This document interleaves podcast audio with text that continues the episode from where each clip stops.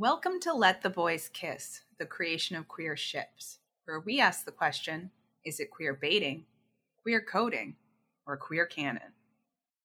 This week, we'll be discussing Steve and Bucky from the MCU.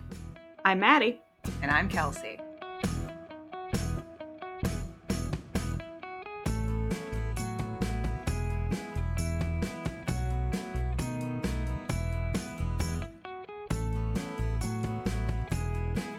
Have you ever been watching a movie or TV show and seen two characters, most likely cis men, repeatedly have clearly emotionally intimate and potentially sexually charged encounters, but that show or movie will not let them kiss, and it forces you, the viewer, to yell, Let the boys kiss!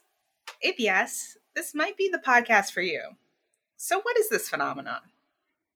Well, it might be queer baiting, which is usually defined as a writer implying but never making explicit a mm. same sex romance in a work of fiction in an effort to attract a queer audience without alienating their straight audience. It might be queer coding, which is when a creator uses subtext to indicate that a character is queer, but it's never made explicit in the text. It might even be queer canon. The canon of a work of fiction is the official text, so when a creator lets the boys kiss, that's queer canon. So, what's our goal with this podcast?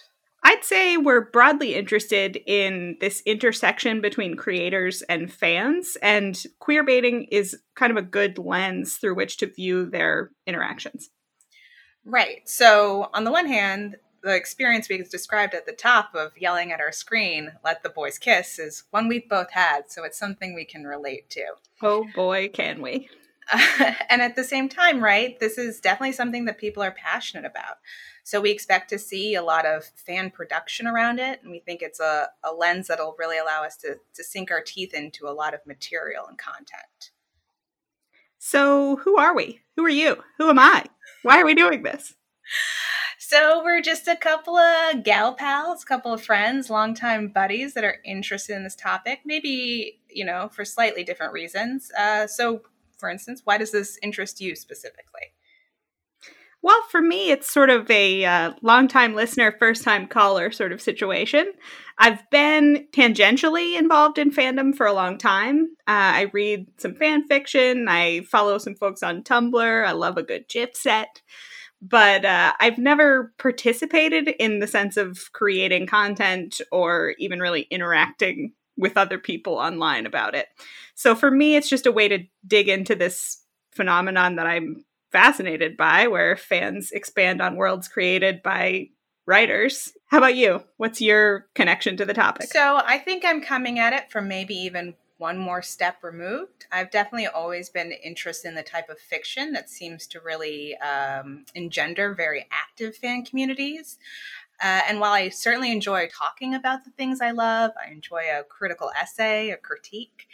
Uh, I've never been really into what is called quote unquote transformative fandom. So, this idea of fans uh, creating fan works or somehow transforming the fiction into something new.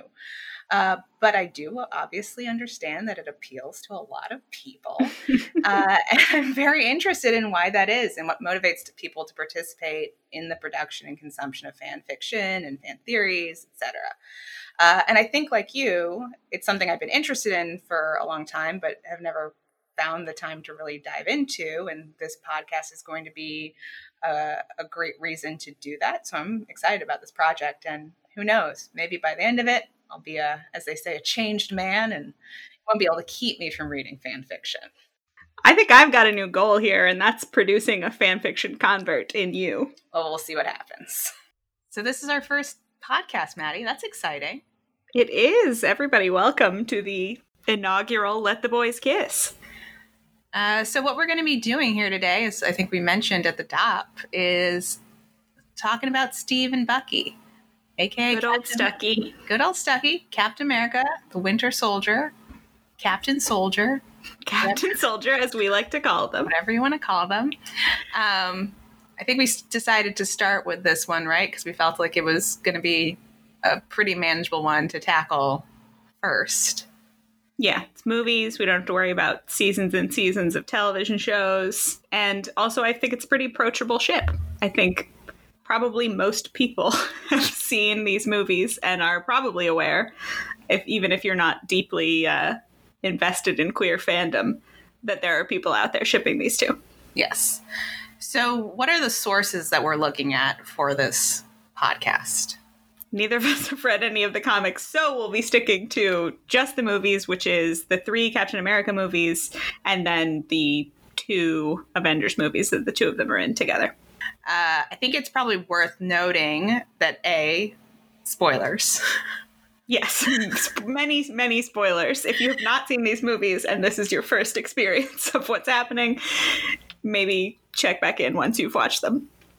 But also, we are not going to be doing a full recap of everything that happens in the movies because it will just be too much and irrelevant. So, when it comes to recap, we're really just going to be going through the important beats of their relationship. Yes. So, if you haven't seen the films, there could be a little context lacking, but I think it'll still all make sense. Um, before we get into it, Maddie, are you generally an MCU fan? I would say so.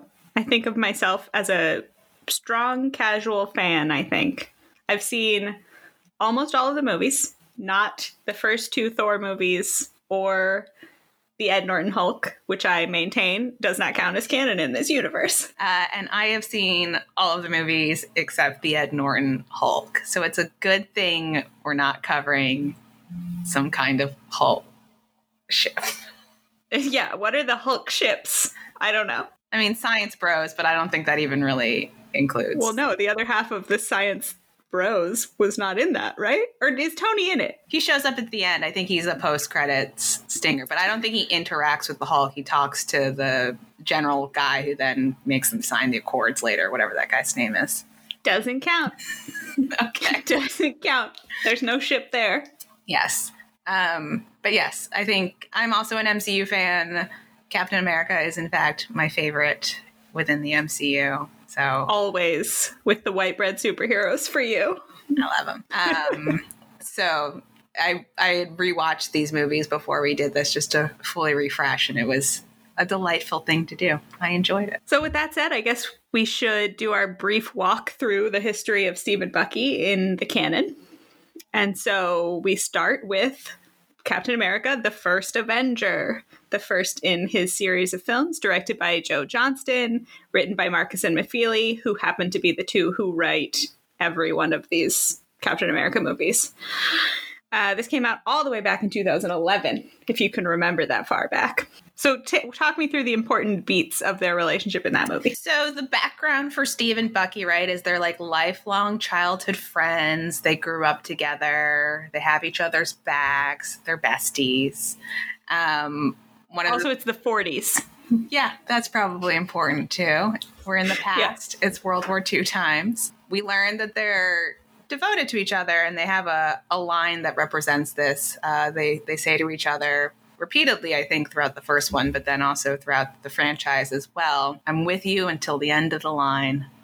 Oh, ain't that sweet? So what happens in the relationship is because it's the 1940s. Right. Bucky goes off to war, and Steve is not able to go off to war initially because he is too weak and sickly. So sickly. Never has there been a sicklier character. But if you're aware of Captain America, you know, he goes through this super soldier program, he becomes a super soldier. A couple of things happen, but sort of the next important step in their relationship is uh, Bucky is captured behind enemy lines, and Steve breaks a direct order to go and save his friend. Right. Uh, so when Steve goes to rescue Bucky, uh, he's not with the other prisoners. He's been taken somewhere else. Uh, and it turns out that he's already being uh, brainwashed a little bit, which again becomes important in later movies. Uh, and Steve is able to break him out of his stupor by, of course, saying, Bucky, it's me, Steve. Bucky goes, Steve?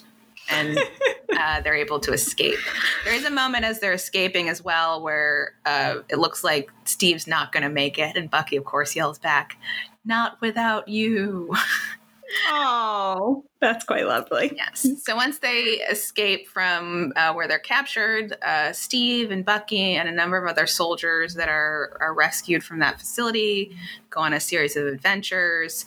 Uh, and then the next critical part in their relationship is when they're on seemingly one of the, the last tasks they have to complete to destroy all the Hydra bases, uh, where they they end up on a on a speeding train. And and what happens on that that train, Madeline? Oh, high drama. And I do mean high because they're on this train, like a bullet train through the Alps, and it seems to be hundreds and hundreds of feet in the air. I, I wasn't aware of such technology existing in World War II, but I guess if you're Hydra, it does.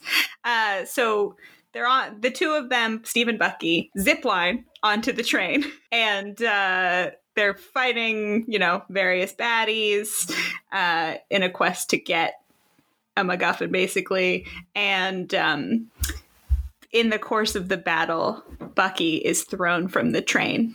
And he is hanging onto the side of it, sort of flapping in the wind. And Steve's trying to drag him in, yelling, you know, take my hand, take my hand. But alas, Bucky falls, presumably to his death, because it's a long way down. It is. Uh, and Steve is sad momentarily. And then he moves on to deal with a bunch of other things that happen in that movie. He gets what he's looking for. Basically ends up having to go on a suicide mission to destroy the thing and uh, crashes his plane in the Arctic, presumably again dying. But of course, all of that changes when we uh, head into the other films. Yes. So those are sort of the beats of, of Steve and Bucky in the first movie. We then move into Bucky's next appearance, not Steve's next appearance, and we're not going to cover um, the Avengers movie he appears in that Bucky does not. So next time Bucky pops up uh, is Captain America the Winter Soldier. Mm-hmm. Uh, this one is directed by the Russo brothers, who will go on to direct all of the other movies that Captain America appears in that we will be talking about, and written again by Markus and McFeely. So this comes out in 2014, and basically, Bucky comes back as this character, the Winter Soldier, who is an assassin that has been active for a long time. Yeah, like since the 60s. So it's kind of a shock when it turns out to be good old Bucky. Yes, he's wearing a mask through like the beginning of the movie, and then uh, they're on a bridge having a confrontation. The mask drops away, and Steve goes, "Bucky," and Bucky sort of like, "Who's Bucky?" Yeah. so upon learning that the Winter Soldier is his good friend Bucky, who Steve has a lot of guilt about what happened, about letting his friend die, even though, of course, it wasn't really his fault. But Steve is the type to feel responsible for everyone else. Yes uh, his new friend Sam says to Steve, uh, "The way that Bucky is now, I'm not sure he's the kind of guy you save." Uh, which, of course, Steve can't accept because Steve is the, you know, no lost causes type of person. Yeah. And the ramification for Bucky upon seeing Steve is he does kind of remember him. So there's a part after they have that confrontation where they take the Winter Soldier back to their Hydra lab because he's the Hydra agent now.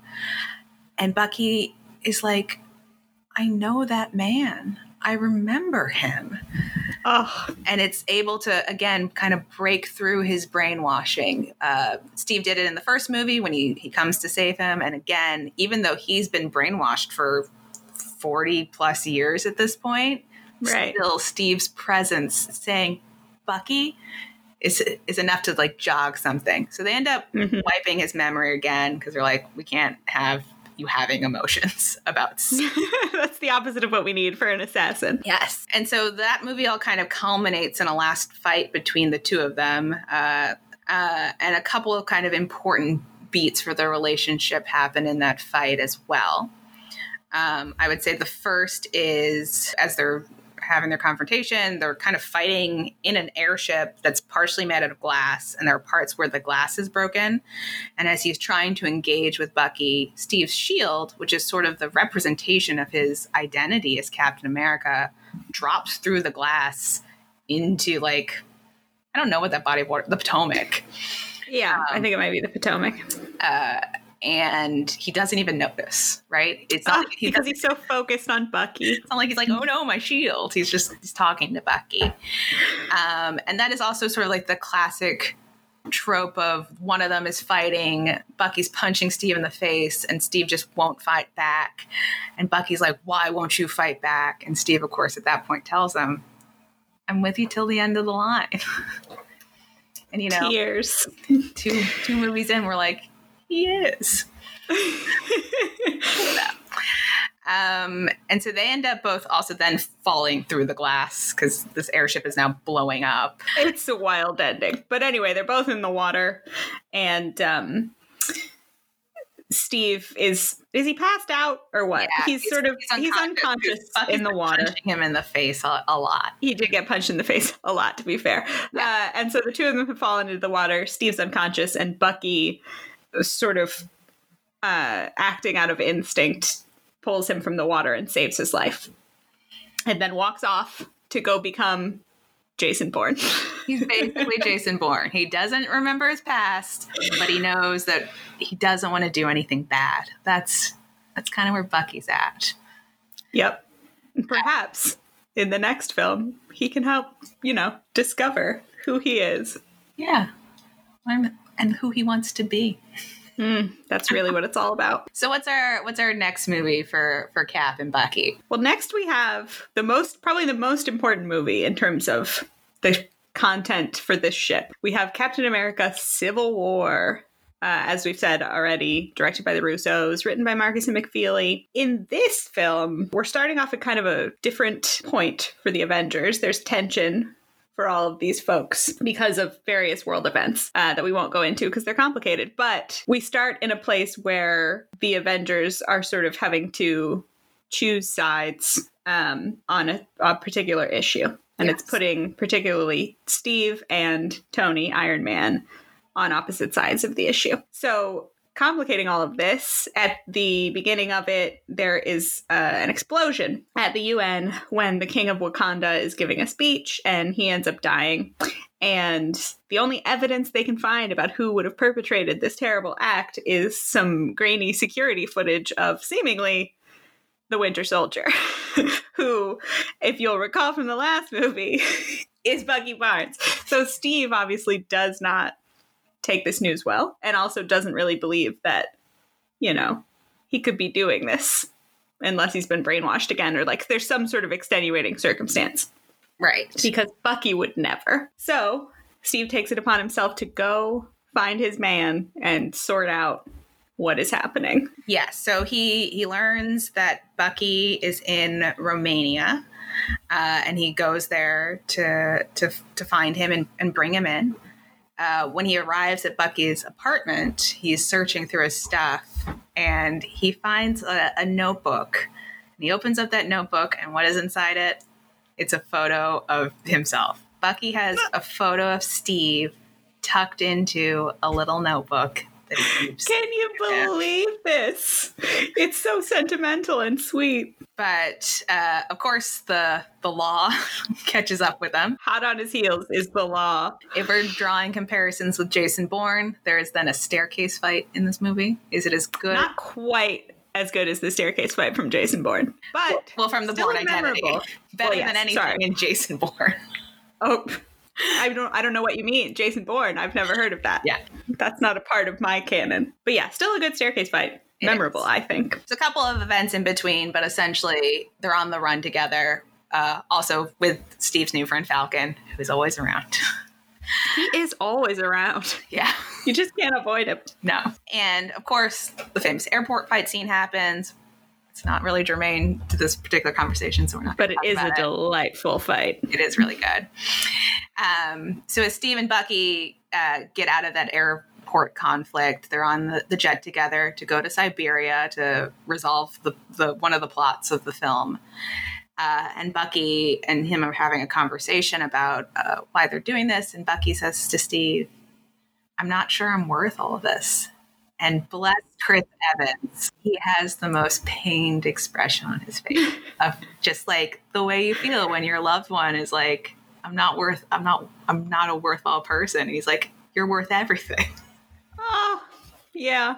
So anyway, they get to Siberia eventually. It seems to take a really long time because also arriving in Siberia is Tony, who uh, originally had wanted to fight Bucky, but has since learned some information, had a change of heart, realized that Bucky's not responsible for killing the King of Wakanda. So he shows up. Unfortunately, the villain of the film has nefarious plans to, you know, have Steve and Tony at each other's throats. So he shows them video that uh, the Winter Soldier is responsible for killing Tony's family back in the day, his mom and dad. Tony freaks out, understandably. It leads to a much less delightful, still good, but more emotionally wrenching fight between um, Tony, who wants to kill Bucky, and Steve, who will do anything to stop him from killing Bucky. So, a couple of important outcomes right from this fight. Uh, Steve essentially ends up winning. Mm-hmm. Uh, and as he's uh, finish, finishing up this confrontation with Tony, he says to Tony, He's my friend. And Tony says, So was I. Which is so sad. um, but the other important thing is, again, with this the shield, which, of course, once again, right, is this representation of his identity as Captain America. And unlike in uh, The Winter Soldier, where it falls away incidentally, Tony specifically says, You don't deserve that shield, leave it behind. My father made that for you. And Steve, again, very explicitly in this case, then makes the choice between Bucky and his identity as Captain America and his role in the world and his like sense that he needs to be helping people. Right. He uses Bucky. He leaves the shield behind. Um, oh, that's they love each other so much. It's nice. the end of Captain America, the Civil War. so, then obviously lots of films happen. Uh, lots of events transpire in the universe of Marvel, and we find ourselves at Avengers Infinity War and Avengers Endgame, which I think, for in the interest of brevity, we will lump together because the stucky moments in them are not super numerous. So in Infinity War, obviously we're not going to get into the plot here, but there's a, a lot has happened. Yeah. and um, Bucky, who uh, had been chilling in Wakanda while they worked on deprogramming him, um, meets up with Steve again, who comes to Wakanda because the whole team is, you know, Avengers are assembling basically. The two of them are reunited. They hug, but it's like nothing super dramatic in the way that you think it would be, which is explained by the Russos in an interview that I saw where they talk about how obviously this isn't the first time the two of them are seeing each other. They've kept in contact because if it were the first time they'd seen each other in years, it would have been a much more dramatic reunion. Things happen, yada, yada, yada. Bucky ends up getting dusted with half of humanity. Yes. And I believe as he's as this is happening, he's basically like saying Steve as it's happening because who else would it be thinking about in that moment? Then what happens? Because well, lots of unrelated events. Yes. So that's pretty much the end, of course, of Infinity War. Uh, but we're in the same situation, right? Where Steve has to find a way to save Bucky mm-hmm. again. And of course, all of the characters in Endgame have had people that they've lost, that they care about, that they want to bring back. And so, if we're not going to explain the plot of Infinity War, we're definitely not going to explain the plot of Endgame. not worth it, folks. Um, but kind of two important things probably for Bucky and Steve happen when they're doing the time travel.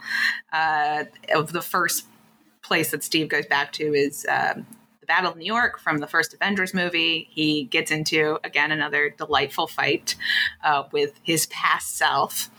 And he says to himself, because past Steve is winning, and future Steve says to himself, What can I do to win this fight? How can I distract me from the past? And his yeah. go to is Bucky is alive and doesn't yeah. work. Oh, hell yeah. Nothing is more distracting than that to yeah. young Steve. Uh, so he's able to win the fight. Uh, the next important moment comes at the end of the film, really. Uh, yeah. The Avengers, of course, have won. Uh, they have defeated Thanos, but they need to go back and return all of the Infinity Stones to where they took them from in the past to not. So to avoid time travel continuity problems. So Steve is the one who's going to be going back and replacing the stones. Uh, as he's getting up on the, the portal to do that, he and Bucky hug goodbye. And and if you are seeing the movie for the first time, you think to yourself, "Well, he's going to be back in 15 seconds. I don't know why." Yeah, what's the big deal, guys? Uh, but then Steve doesn't come back. He he misses his his jump site or whatever they call it. Uh, yeah, whatever. um, and Falcon, who is again there, uh, always he's always there. He's like, "Where is he? Paul, get him back!" And Bucky kind of nods out into the distance, and they see a, a man sitting on a bench. And uh, who could that be? So uh, Bucky and Falcon walk over to this man on the bench, and and who is it? Looks like Joe Biden. It does, but it's not Joe Biden. It's old Steve. He decided to to stay back in time and live out his life with a. We do find out with Peggy. Um, Who has we haven't talked about yet, but we will. we will. And he has a conversation with Falcon. He ends up giving Falcon the shield. Everyone is waiting for him to have a last conversation with Bucky. Right. You you think Bucky tells Falcon, "Oh yeah, you go over and have your moment with him," you know, expecting he'll get the final moment because he's the most important person, right? Right. But he finishes up his conversation with Falcon. Hard cut. It's the 1950s. He's with Peggy. That's the end of the movie. And you're like, but what's happening with him and Bucky? Yeah, that's a little jarring. It definitely was. Um, so, do we want to talk a little bit about that ending now? Do you think about? Yeah, about- sure. Okay. How we feel about it as an ending for this pairing. Yes. Um, we won't get too much into you know the intentions of the creators or whatever. Though I, I will give you a teaser that uh, they all claim, obviously, that there's no romantic tension between these characters intentionally. They're meant to play as sort of brothers. Um, but even accepting that, which I'm I'm willing to play their game and accept that. Uh, it still feels like not really an ending. Like, what is the last beat for the two of them who have they've spent four, five movies now proving over and over again that these guys are like the most important people in the world to each other. They choose each other over the world every time. They're supposed to be hugely important to each other, right? Even if they're brothers, they're close, close brothers. Right. and they get no goodbye scene or like a something to wrap it up. Uh, and I, it just feels a little strange that you don't get that final beat for them. What did you think of it? it does it feels like a misstep so uh, especially watching it for the first time in the theater that that hard cut to the 1950s and then the movie just being over is is really jarring and what it does feel like right is so we do have that hug which feels weird in the moment Mhm. but i think potentially leaves space to imply i think it, it does imply that bucky knew It does imply. Looking back, yes, I think the implication is the two of them already discussed this. Bucky knows he's not going to be back. That's why they hug goodbye. But the discussion just happened off camera for whatever reason. Seemingly, the reason is just to keep it a surprise to the audience that Steve's not coming back. Yes. Which I think we would both agree is that final surprise isn't really necessary. What would have been more emotionally satisfying is feeling like we got a conclusion to the Bucky Steve relationship because we have Right. spent so much time with these characters together. I want to see them talk about it. How does Bucky feel about this? Like, uh, I understand the that we live in a real world that these movies exist in, and the reason these things happen. That Steve has a final scene with Sam so that he can give him his shield and anoint him the new Captain America. And the reason Bucky has to still be around is because there's a Disney Plus series coming out this year called uh, Falcon and Winter Soldier. right. But in terms of just making a satisfying narrative, why would we not want to see them talk to each other? I want to know how Bucky feels because isn't there a w- world where the two of them go back and live out their lives in the past the way that they were supposed to and they get to be best friends and Steve can be with Peggy and Bucky can be, you know, the third in their polyamorous relationship. yeah. Uh, or whatever. Like, wouldn't doesn't he want to have both Peggy and his best friend that he's always like pledging himself to forever and ever? Right. After all, aren't they supposed to be together till the end of the line? I think so. Uh, yeah, and I think right without the the outside world of we're having Falcon and the Winter Soldier as a Disney Plus series, you could still write a scene where the characters are able to explain why Bucky can't go back. So the thing that I this always reminds me of the most is the end of Lord of the Rings, where Frodo mm-hmm. Leaves Sam. Um, because in a similar way when i was young and i read those books that always that part i was so angry at the end of that movie. I was like how can you leave each other? You've been together forever. So devoted to each other. What's happening? Yeah. But i can have this the similar narrative in my mind where bucky has been so damaged by all of his experience. He's like i can't go back and just live a, a normal quiet life. Like i'm not capable of it.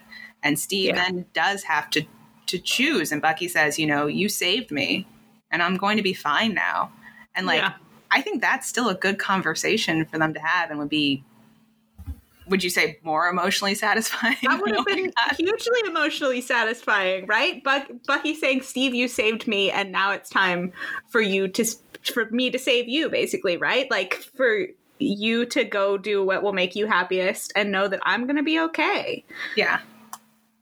I don't know. But that instead, we got, nice. we got nothing. We got a, a hug, and when I guess they decided they were fine, but I would like a little bit more. So yeah, uh, as you know, stepping back, as much as I loved Endgame, and I and I did, I think it did a lot of things well. It was hard for it to do everything well because it was trying to do so many things. But it just feels like a shame for that to be the final beat when it is. It does feel like such a misstep. But yeah. I think that does lead us into because we do also want to talk a little bit about because we've been so focused on Bucky and Steve, his relationships with the women in his life, right? So he does yes. decide to end up with uh, Peggy. Uh, and I think one thing we want to bring up is so if we end up deciding right that this is an instance of, of queer baiting in our in our question of is it uh, queer baiting, queer coding, or queer canon. We decide it's queer baiting. Um, often a feature of queer baiting relationships is when a creator uh, wants to indicate no, no, no, no, no, the character is is not gay. So they just throw a, a woman in the in the man's path uh, yeah. who is a nothing character. She's not developed. no, you know, internal life, no existence outside of the male character that they are you know, presented to. Their only function really is to stand in the path of uh, the guy who, you know, can't stop making eye contact with the other guy in the scene. Right.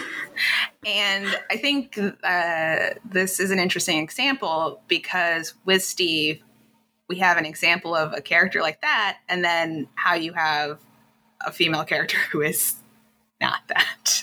Right, like an actual character. Yes. So on the one hand, uh, we have Peggy, who we think is is not that, and the reason she doesn't fit into that role is because they do spend a lot of time developing her relationship with Steve, developing her as a character. It is clear that Steve thinks about her uh, at various points throughout the story. So at the end of First Avenger, one of the reasons that movie doesn't feel maybe as romantic as the subsequent movies is because Bucky falls to his death. Steve is sad, but then he moves on. But the sort of last beat of that movie is him having this very emotional goodbye with Peggy. Mm-hmm. Peggy crops up a lot throughout the story. Um, but on the other hand, uh, we have uh, Sharon Carter. Sharon Carter, who is one of these characters we were talking about with no uh, character development, basically. What we'll be referring to them in uh, series as no homo ladies. these women that are just thrown in the paths of the men to prevent them from being accused of being gay. So Sharon is an interesting case. She um, first crops up in The Winter Soldier as Steve's next door neighbor or something in his apartment building who um, is a secret shield agent that's is a secret shield agent. keep him protected. Natasha, Black Widow, is very invested in the two of them dating for some unknown reason. she wants Steve to not be lonely. She's decided he should be with Sharon. So she pushes them together for the length of that movie. Uh, unfortunately, they have less than no chemistry. so it feels super weird the whole way through. She is not hugely important in that movie, but she she has more of a role in um, Civil War. Yeah. Because when Civil War happens, she sort of joins Team Cap and she helps him, you know, escape from uh like he, she helps him and Bucky go on the run together. Yeah, so she has all the qualities we talked about. She doesn't exist really outside of her scenes with Steve. We don't really know anything about her. Um uh, from his side, it doesn't seem like he's spending a lot of time thinking about her existence in any scene that they're not in together. And she just sort of gets thrown in front of him and we don't really have the same scenes of them making an emotional connection. And the closest right. thing we get to that is the realization that she's Peggy's niece, which is ah. mostly oh. weird. And it's a disaster. Incestuous. Why would anyone make that choice for her? Well, I mean, it's not, but maybe it is, right? Because he eventually goes back and lives a life with Peggy in the past. They could literally be related. No, because if, if it's Peggy's grand niece, that's like one of her siblings. Okay, yeah, yeah, yeah. So they could not, but it still feels good. It, it feels, feels like gross. they're related. It feels like you would feel about dating someone and then dating their grandniece, which is yeah. creepy. It's really creepy.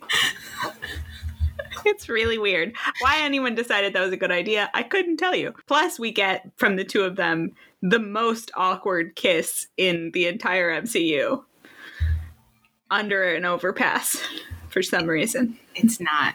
It's not good. and the weird thing about that kiss too, right, is if we think about this idea that the character doesn't exist away from the other characters in the movie, like Falcon and Bucky are also there. They sure are. They're sitting in a car together watching it happen. So it's really it not weirder. a separate moment for Steve in this character, and it's so integrated into him going on the run with Bucky. Yeah, it's freaking bizarre. yeah, I don't, I don't, I don't care for yeah. sure. But I like Peggy. Peggy's Peggy's great. Yeah. Um, and interestingly, this sort of leads into a phenomenon I was thinking about when we were discussing this earlier. The the way that they use Peggy and Sharon in these films seems sort of linked to how things are going with the Stucky relationship as the films are building, right? Mm-hmm. Because Stucky feels like sort of minor in the first movie that you have a lot of Peggy in because you're devoting most of the energy of Steve's romantic life to caring about Peggy, right? And then in um, Winter Soldier, Peggy is old. She's on her deathbed. She hardly exists in it. And we start to build up the emotional development of the Steve and Bucky relationship in that one. And then by the time we reach um, Civil War, Peggy's dead. And the Steve and Bucky romance is sort of at an all-time high but interestingly in that film where we are devoting the most emotional energy to Steve and Bucky's relationship they're also really trying to hit hard Sharon, this no homo lady character, who all of a sudden is just everywhere. And it's like, why is she here? if not to distract us from the fact that all of the actual emotional weight of the story is in the Steve and Bucky relationship. It's it's a fascinating phenomenon. Yeah. Yeah. And it's right, it's I don't think it's why the Peggy not the Peggy character, why the Sharon character doesn't feel like she works. But yeah, it's interesting to see those two things happening at the same time. So I think, right, essentially there you just you also just kind of walk through like how Steve and Bucky's relationship develops over the movies and it clearly starts I think I think it is fair to say that it starts off maybe non-romantic. So if the only Captain America movie that existed was the first Avenger, I'm not sure that they would be as heavily shipped as they ended up being. Right. Um, they definitely we, would still be shipped because they're white guys who are friends in a piece of media. right. But that's a conversation for another day. But as their relationship develops and it becomes more emotional, and we start to see all these romantic beats throughout their relationship, the shipping intensifies. The because we start to get into some real tropey romance going on. So in Winter Soldier, we're very much um, in this trope of like a savior storyline where one of them you know is like steve is having to save bucky from this terrible thing that's happened to him. Plus we've got this brainwashing thing going on where the the emotional connection between steve and bucky is the only thing able to break bucky out of his brainwashed state which is a hugely romantic trope that you'll see over and over. Um, and then also in that one, as I discussed, the lack of Peggy and the fact that Sharon doesn't feel like a viable romantic interest for him is right. really leaving everything on Steve and Bucky to to pull you through that movie. Yes, and, and then, then one yeah. is even more tropey and more romantic. I mean, they're it, running it is the Bourne Identity. Yeah, we brought it up a couple times, but uh, it pretty much is. And you know, all we're missing is the scene in the hotel room where they they cut Bucky's hair, but and uh, dye it. I wish that they'd done that scene, man. It would have fit right in, and they could have fit it in. they should have been like sharing grungy motel rooms together on the run. Like uh, those are the scenes that happen between the scenes in my mind. Yeah, because as we discussed, it takes them a long time to get to Siberia. There's a clear time gap because they leave on a jet to go to Siberia and then Tony, from the conflict at the airport, goes back to New York from Germany, is able to have enough time to then have a conversation with Natasha. He then learns that the doctor who was supposed to interrogate Bucky actually died. And then he goes to the raft prison, which is in the middle of the ocean somewhere. and then he goes to Siberia and he seemingly arrives minutes after they do. Yeah, so, and you're telling me Steve and Bucky were not spending the intervening time washing each other's hair? yeah. There's something happening in that time gap. They did not go straight from Germany to Siberia and get there at the same time as Tony. Mm-hmm. Suspicious. Yes. So I think unless there's there's something you think we missed, this is sort of the text of the movie. And I, you know, there's a lot of there there. There's a lot of legitimate romantic moments between these 2 mm-hmm. um, but uh, one thing we're going to do, and I think we're going to do this for all of our discussions, is then get into like what are the creators saying about this relationship, and what are the fans saying about this relationship, and what are the two groups saying to each other. Yeah. Um, and so for this one, what what are the creators saying about the Steve and Bucky relationship? Are they acknowledging what they've been doing? Yeah. Well, in this case, it's what they're saying is actually pretty minimal. Um, there's not anything really from Joe Johnston on specifically the ship of Steve and Bucky. We have a little bit of commentary from him about how they had to alter Bucky's character when they were making this movie, because I guess in the comic books he's really more of like Robin to Steve's Batman. Um, but nothing about the the two of them being shipped, because why would anyone ask? The director of First Avenger about that when it's so minimal. Uh, the Russos obviously are aware of these characters getting shipped. They've been asked about it. They sort of joke about it. They will go to the point of of calling these movies love stories. They sort of jokingly play into it. But when pressed, uh, they're pretty adamant the the two are supposed to be like brothers, and you know, it is what it is don't ask me about romance basically um, and then we get a similar sort of vibe from our actors chris evans and sebastian stan. Both you know see it as a brotherly relationship. So even though there's a lot of text to support it we don't really have a lot of discussion from the creators or between the fans and creators about this specific phenomenon. Right. But i think it makes sense, right? So one of the things that might be driving the questions is there's a general lack of representation in the MCU. Um, Very much so. of course, like I guess many a franchise now, they they promised in the last movie we would finally get some LGBTQ representation, uh, and it was uh, uh, not satisfying. underwhelming. Yeah. Uh, they do the thing that everyone does now that's like, we've heard your complaints. We know that you want representation and we're going to deliver. Just you wait. And then you get to the movie and it's a guy in a support group mentioning the fact that he had a boyfriend who is now dead.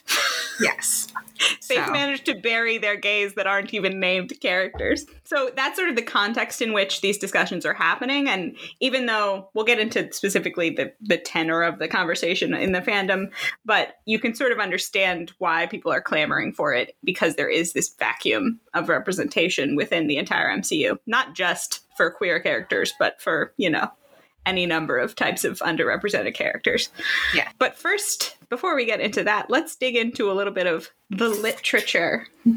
so when we talk about the the literature, there's sort of two categories we're going to get into. We're going to talk about fan works and stuff that's being produced by members of fandom, and then we're going to talk about if there is any scholarly literature and the way that academia is sort of thinking and talking about either specific fandoms or like fandom and fan creation in general.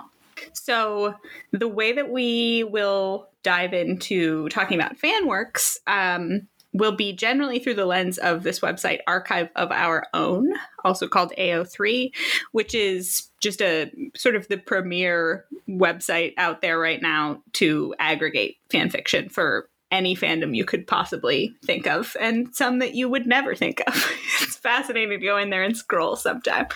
Um, but they uh, are a good gauge of um, like which ships are the most popular, what what people are writing the most things about, what people are talking about, that sort of thing. So every year, helpfully, they release a list ranking um, all of the ships on the website, the top hundred of which they tell you you know, in terms of how much has been written in each ship. They rank them, and the Stucky ship is the fourth most popular ship on this list from the last year. So that's pretty popular. writing a lot of fan fiction about these guys. Uh, that adds up to about 46, 47,000 works of fiction on the site for the two of them. They're the most common ship in the MCU by pretty large margin, I think. It's a popular, it's a mainstream ship. Yeah, I was a little surprised that there was not as much activity around other ships because there's so many male characters in the MCU. But I think potentially that's reflective of how, again, intense and sort of romantic the emotional beats of the Steve and Bucky relationship are in the text. Like, right. There's so much there there. Less labor to get them. there. You don't have to do any labor at all. All you have to do is is give me the inner monologue of the characters as they're doing all of these inherently romantic things together. Yes. So to just as a fun way to get a teeny little sample of the fic, I think we'll make it a tradition to read the I don't want to say most popular, I'll say the fic with the most kudos um, in each fandom. And so for Stucky, we have uh pretty adorable little fic is the is the most popular one. Um, it's called, mm, I believe, "Mistake on the Part of Nature," and it has to do with a bananas, if you'd believe it. Uh, bananas. It is set. Uh, in an amorphous timeline. I'm not really sure if it's supposed to be post canon because obviously Steve wouldn't be around post canon, but I couldn't tell you when it is. Either way, Steve and Bucky are both, for some reason, living with Sam. Um, and the main plot of it is Bucky tastes a banana and and realizes it's disgusting and doesn't taste like he remembers bananas tasting when he grew up. And this is fun fact. I don't know if people know this. Uh, a real phenomenon because the bananas of yesteryear are actually a different type of banana than we have now and all, they all they were called gros michel bananas and because of a fungus they all died off and they had to start selling a different kind of banana whereas we learned most of them died off because you can still import them from like the philippines That's true. You can get them from some places, but it's pricey, man. Cost prohibitive. Yes. Cost prohibitive bananas. Anyway, he he thinks the banana tastes gross. Then they realize that the fake banana flavor that everybody hates because it doesn't taste anything like bananas actually tastes like what bananas used to taste like. and so Steve, in an effort to help out his pal, uh, drops everything, runs out to go buy banana flavored candy. And um, then, you know, some some relationship discussion between Sam and Bucky ensues and you know, hijinks and whatever. They get together in the end. But it's just sort of a sweet, fluffy little fic and uh I guess it's worth talking about as we go forward the nature of what is the most popular fic on the on the site and if that sort of speaks to the the nature, the tone, the Right. the Our vibe impression. of the fandom. Yeah. And, uh, of course, the dark subtext of that fanfic is the entire time he was the Winter Soldier, they didn't let him eat any bananas because they would have had the same bananas in Russia. And as we also Mhm. learned, Russia They eat a lot of bananas in, in Russia. We looked up the actual, you know, how much they're importing, and it's not insignificant. I think it was an effort to, you know, keep up with the mind control. Like he, they can't have him experiencing any any joy. He probably ate uh, Soylent or something. So sad. um, but yeah, for this fan fiction, right? Uh, I think we can talk actually a little bit now about like our impression of the MCU fandom and the relationship with the creators, which is it's not the most toxic fandom generally. I think people are generally happy with the products that come out of the MCU, and as a result, um, there's not a lot of general antagonism between the fans and the creators. And in this particular case, there doesn't also seem to be uh, like the portion of the fandom that's shipping uh, really consistently pushing and yelling and being sort of aggressive with any of the creators about wanting their ships to be canon. And maybe that's because the MCU fan fandom is so large Yeah. that like there's a million different voices, a million different concerns. If you were to go to a con, it's not a monolith of Yeah. type of questions that are being asked. So it's like one voice of many, even if people are individually pushing for um, Right. It's just a small interest group in a whole huge group of many, many different interest groups. There are just too many characters. You can't ever, the fandom can't speak with one voice on these things because there's too many characters, too many opinions, too many different things to be cared about. Right. And also, that speaks to the fact that it is a huge fandom. This is a massively mainstream work of fiction and also a mainstream group of fans. There's nothing niche about Marvel. I was listening, I can't even remember what podcast it was, but I was listening to an old episode where like one of the hosts had seen Endgame and the other hadn't. And they were commenting about how good the internet was being about not having Endgame spoilers. And it was like the one thing that could bring America together is everyone agreed don't spoil Endgame. Oh, wow. You So, never yeah. see the internet working together like that. Broad coalition of, of fans uh, in in the MCU. hmm Um, well, before we wrap up the the literature section, do we want to dip our toe at all into any sort of scholarly literature? I know we Yeah. didn't find a ton specifically about the MCU. Right. So I think for some of the the ships we'll be talking about in the future, because of the nature of the ship or the nature of the fandom, there's a lot of scholarly literature about the shipping specifically. But that wasn't so much the case for the MCU. Um, but this is probably a good opportunity, this being our first podcast, for us to start diving into this question of like, wherefore fan fiction? why are people attracted to fan fiction? Why are they writing it? And I think you know we talked at the at the top in our intro and what will be like episode zero about I'm not a person who is naturally drawn to reading fan fiction, so I'm sort of generally interested in like the theory of fandom and fan fiction, like because I don't have that Yeah. immediate emotional response. Um, so one sort of theory of fan fiction and why people are attracted to fan fiction that I think is relevant to this and probably all the things we're going to cover is what we said at, uh, a little earlier about there's a lack of representation in mainstream media. So we found this piece uh, by Diana Floegel uh, from Rutgers called "Write the Story You Want to Read: World Queering Through Slash Fan Fiction Creation," uh, and the piece is set up uh, with it's pretty qualitative interviews with fan fiction writers, and they do talk at length about.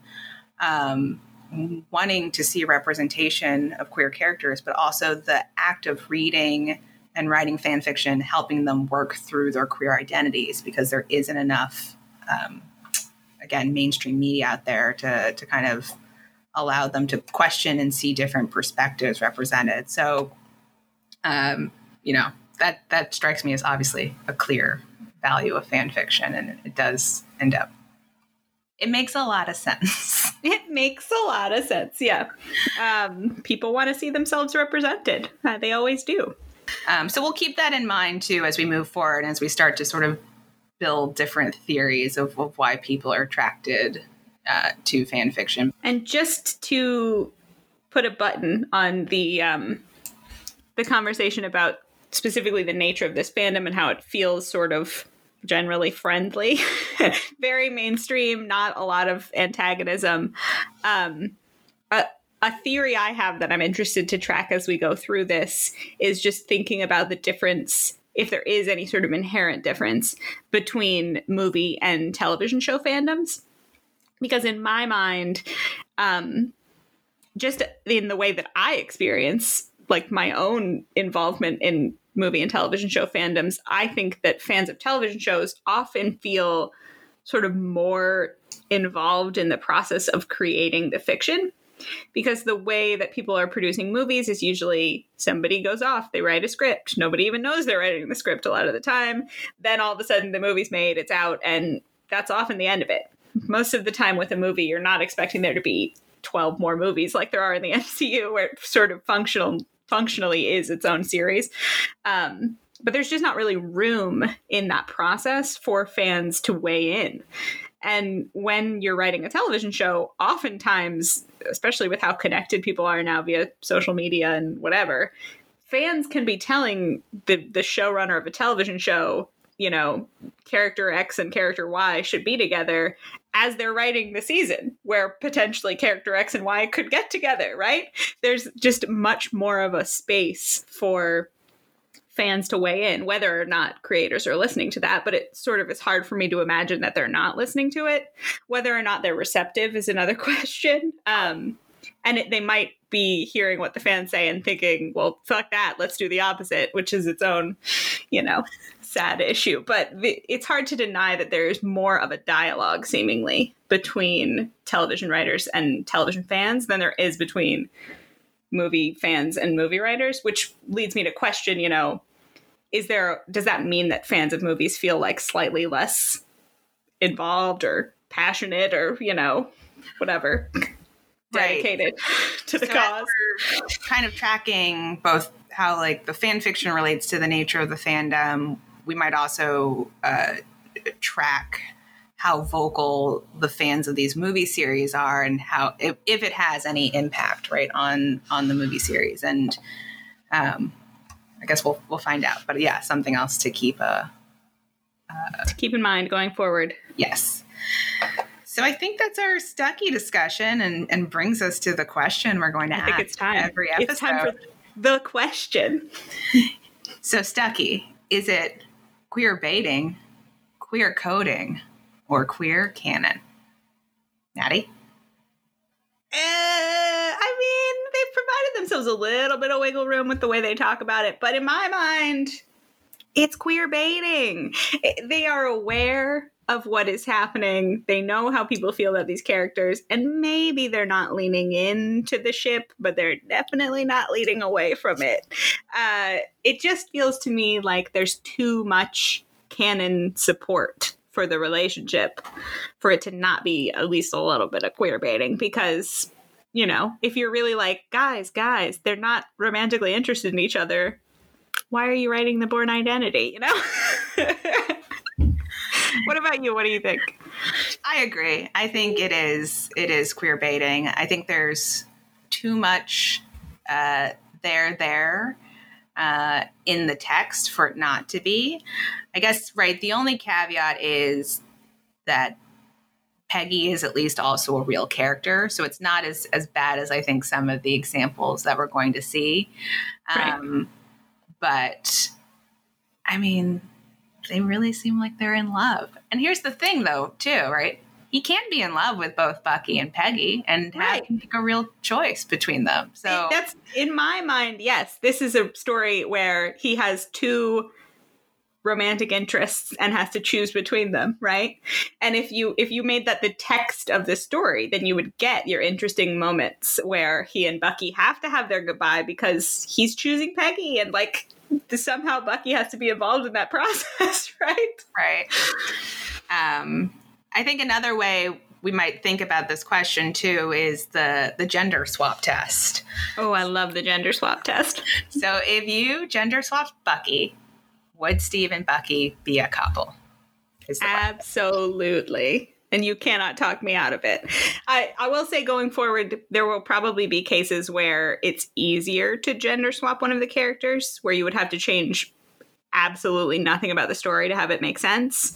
The fact that we're in the 40s and we're in World War II means you have to do like a little bit of finagling to make that scenario work. But I think the way to think about it is just imagine that Bucky is Peggy, right? So Bucky, the character, doesn't exist, and Peggy, the character, is who she is, but she and Steve grew up together. They were basically siblings, and, you know, they're each other's best friends as children. The two of them get into the war effort the same way that they each did in canon, and then Peggy presumably dies, comes back as an awesome assassin with a metal arm. He's so cool. Can you imagine? Uh, and then, you know, all of the ensuing brainwashing, Bourne Identity, all of that business happens. I there's no way that the two of them are not making out by Civil War. It would just again be the Bourne Identity. We would have gotten those scenes with them in the hotel room. That's what would yep. have happened. Um, but they were cut. Uh, I yeah, I completely agree. I think, you know, it the other changes probably like the Peggy and the Tommy Lee Jones character would get collapsed into just you know the, the stern general, and it would be fine. So we agree it's queer baiting. Mm-hmm. Um, why do we think this isn't canon? Uh, I think there are probably a few different hypotheses, and you know, perhaps a little bit of each of these, you know, l- lent themselves to why this happened. Um, first of all, I think probably the most legitimate argument is Peggy exists, right? Peggy is a legitimate character. They have chemistry. They care about each other. They just, they put a lot of effort into developing that relationship. Maybe not as much effort as they put into developing the Steve and Bucky relationship, considering how much screen time is given to those two. But they did try, right? And yeah. so I understand and value the argument that, like, well, there's Peggy, and he's supposed to be with Peggy, and that's why he picked Peggy. My question to that is just why'd we focus so much on Steve and Bucky then? But uh, I think that's probably a pretty fair argument. Yes. Then we have what I think is a, a much less reasonable argument that you will hear a lot from various corners um, whenever some sort of source material is turned into a movie or television show or whatever. And that's the argument that Captain America in the comic book source material has never been canonically queer and the characters were created in the 60s and they were all supposed to be straight and so they should still be straight in the movies. And in my mind i don't know about yours that argument just has no weight. They change a lot of the canon so they could change yeah. this why should the they be allowed to change bucky's characterization to make him not like robin but they can't make them queer? Right. So yeah. that argument we're not into Nope, that argument's rejected from us. the final argument is probably the truest argument, unfortunately, which is corporate interference. Well, maybe not interference, but corporate pressure or decision yeah, like making. Corporate profit structures and incentives. yes. Um, uh, which is uh, apparently uh, uh, having gay characters in a film that you're trying to sell in China uh, creates difficulties. Issues. because So Disney- you know they're not allowed to show the gay characters. Yes.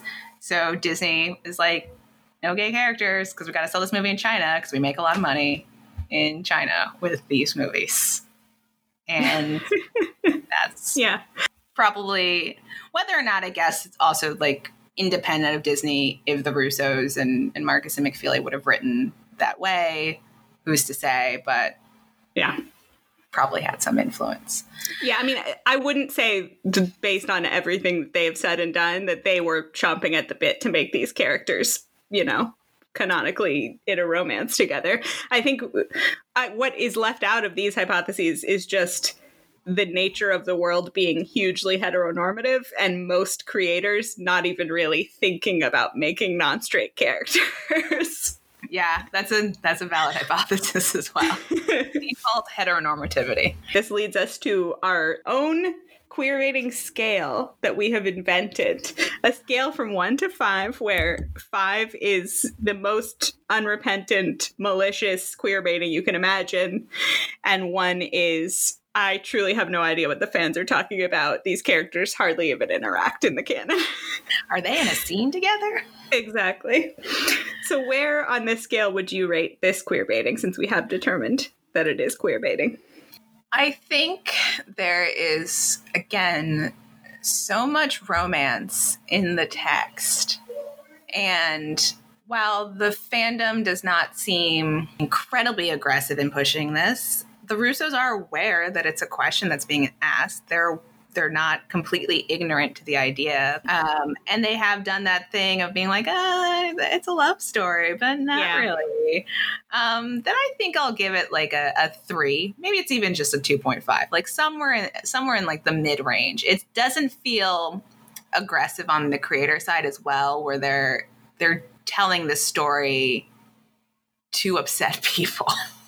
Right. Or to, you know, to wink wink at queer people to make them come watch the movie, but then intentionally like, let's not piss off the straight folks by making them queer. It doesn't seem to be entering into their calculus for how they're writing the characters very much. But Right. I'm with you. I think it's a, probably about a three, somewhere in the middle, because of two things. Because they do that wink wink, uh, it's a love story thing, just because they know that fans are shipping them, which honestly is is like kind of condescending. And then also the fact that there's just so much canon. Like the the romance of winter soldier but mostly civil war is it's just so overt that i can't um i can't say that fans don't know what they're talking about. It's there. It's all there. So, our inaugural queer baiting rating. Stucky gets a, a three out of five. The queer baiting rating 60%. Um, all right. So that's our that's our first podcast done. Exciting. I'm excited. Well, I, I feel like I should check in with you since we Uh-huh. set up at the beginning that the, the true purpose of the podcast now is to eventually get you to want to read fan fiction. Have we moved you at all in that direction? Uh, I mean, the the banana fanfic is cute.